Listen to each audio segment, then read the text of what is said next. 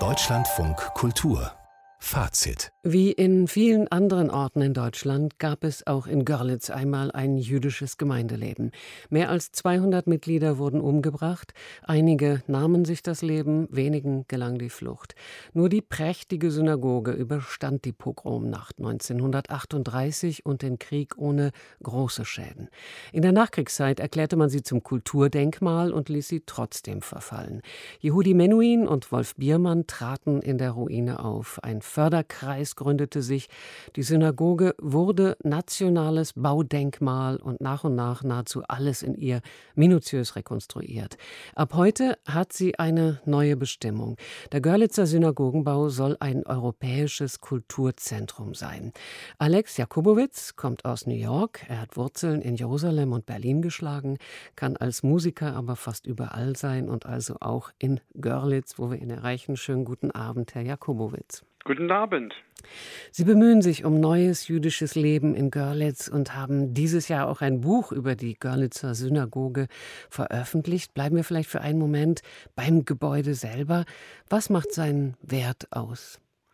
Das Gebäude, die Synagoge in Görlitz, ist ein ganz besonderer Bau, weil eigentlich ist es zwei Synagogen. Eine große, die sogenannte Kuppelsaal, mit Platz für etwa 550 Beter ursprünglich und eine kleine Synagoge, die sogenannte Wochentagssynagoge, für etwa 50 Beter ursprünglich. Und jetzt, dass das Gebäude musste restauriert werden, ist nicht wirklich vorgesehen, dass das Ganze wird als Synagoge, nur die Wochentagssynagoge. Dann natürlich ist mit der neuen Technik muss dann umgebaut werden. Heute war die Synagoge eröffnet. Es wird nur dann 310 Leute in der Kuppelsaal rein und in die kleine Synagoge etwa 20 oder 30. Aber es ist wirklich sehr schön gemacht gemacht, sehr fein restauriert.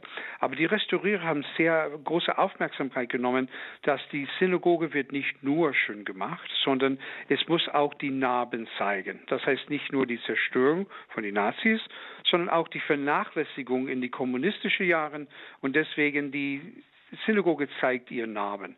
Es ist nicht nur eine schöne Gebäude. In was für einem Zustand haben Sie die Synagoge gesehen, als Sie zum ersten Mal nach Görlitz kamen? Mein erstes Mal, als ich nach Görlitz gekommen bin, 2008, eigentlich ich war eingeladen, diese kleine jüdische Gemeinde nach Gelegenheit einen Gottesdienst zu führen. Und als ich dieser wunderschöne Raum dann betrat, ich war absolut wortlos. Ich sah einen wunderschönen Raum, was war eine Ruine. Der Klang hat mich angesprochen und ich habe gedacht, fast als ob die ganze Gemeinde, die ausgestorben war, wäre immer noch anwesend, ihr Stimmen, ihr Echos, ihr Seelen. Und ich habe gedacht, das muss ich dann irgendwie retten. Und ich habe mich engagiert damals mit zuerst dann die jüdische Gemeinde und dann die Förderkreis-Görlitzer Synagoge, um Leben neu in die Synagoge dann zu bringen. Aber es war gar nicht leicht. Ganz viele Leute haben gesagt, die Synagoge ist jetzt säkuläres Eigentum und damit für keine Gottesdienst geeignet. Es war fast eine Ruine, nicht restauriert, nicht saniert, richtig hässlich, wie die Geschichte dann irgendwie mit ihr war. Und man hatte gehofft, dass irgendwie die Stadtverwaltung Görlitz einen Respekt für die Synagoge finden könnte und vielleicht danach Geld, um das alles restaurieren. Leider, das war viele Jahre nicht gelungen. Der Kulturbürgermeister von Görlitz, Michael Wieler, möchte ja, dass der Bau säkular genutzt wird für Konzerte, Ausstellungen, Workshops, Konferenzen, das auf europäischer Ebene. Die Kosten für die Sanierung müssen so auch wieder reingeholt werden. Er kann sich, sagt er, Gottesdienste vorstellen, aber ohne Tora-Rollen. Das geht doch gar nicht. Ja, das ist ein großes Problem. Es gibt viele Vermutungen, die gar nicht stimmen. Manchmal Leute wollen als einfach die beide Synagogen, das heißt Kuppelsaal und Wochensynagoge, nur unter einem Hut zu haben. Das heißt, es ist viel einfacher zu sagen, okay, wir machen große Konzerte in der großen Raum, kleine Konzerte in der kleinen Raum und wenn wir einen Gottesdienst haben Freitagabend, oh, das kann nicht sein, weil das quert ineinander und man kann es nicht. Natürlich ist es möglich, um in einen großen Raum ein Konzert zu haben und in die kleine Synagoge ein Gottesdienst. Und wenn die Zeiten dann überschneiden sich, man kann sagen, okay, der Gottesdienst wird eine Stunde früher, eine Stunde später.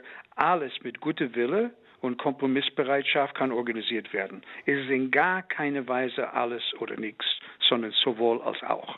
Herr Jakobowitz, was meinen Sie, wie viel religiöses Leben wird in Görlitz in der Synagoge künftig stattfinden? Es braucht ja für einen Gottesdienst zehn Gläubige. Gibt es so viele in Görlitz oder kommen die vielleicht auch aus der Umgebung?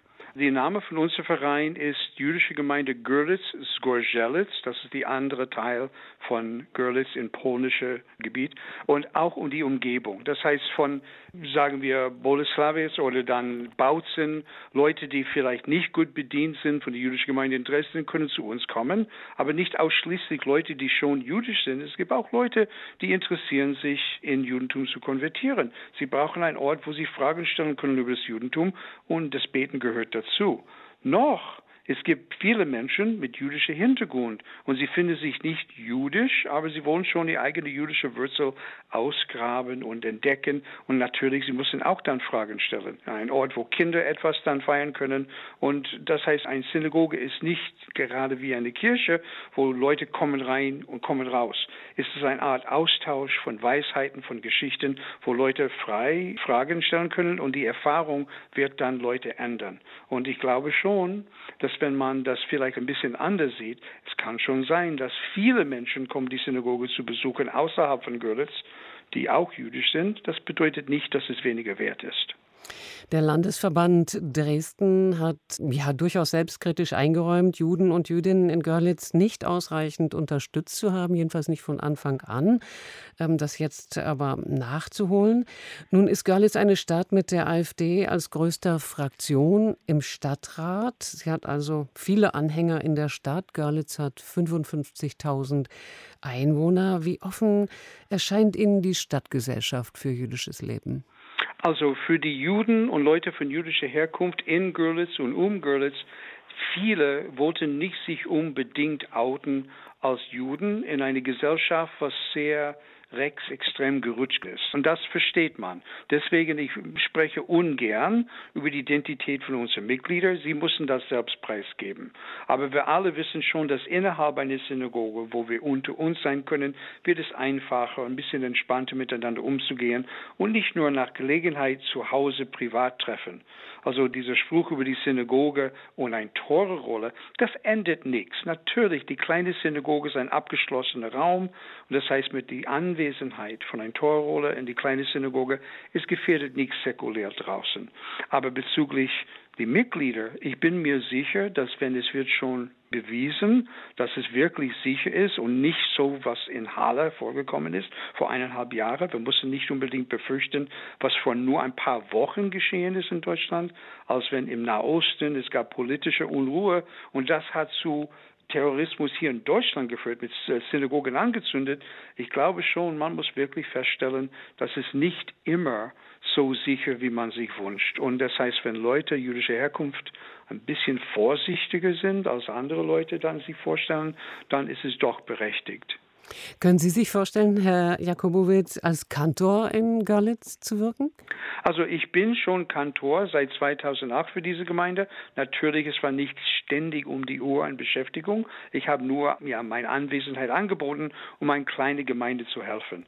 Und jetzt, wir merken schon, es gibt immer wieder mehr Leute, die sich melden und wollen schon gern teilnehmen. Manchmal, wir brauchen eigentlich polnische Übersetzer für die Leute, die dann von der polnischen Seite kommen.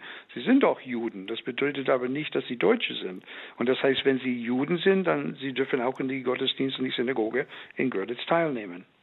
Die ehemalige Görlitzer Synagoge mit einer kleinen Wochentagssynagoge, die dazugehört, ist als europäisches Kulturzentrum wiedereröffnet worden. Über ihre Geschichte, ihre Bedeutung für unser Heute und die neue Bestimmung habe ich am Abend mit dem Musiker Alex Jakobowitz gesprochen. Herr Jakobowitz, ich danke Ihnen sehr für das Gespräch. Ich bedanke mich sehr und Shalom aus Görlitz.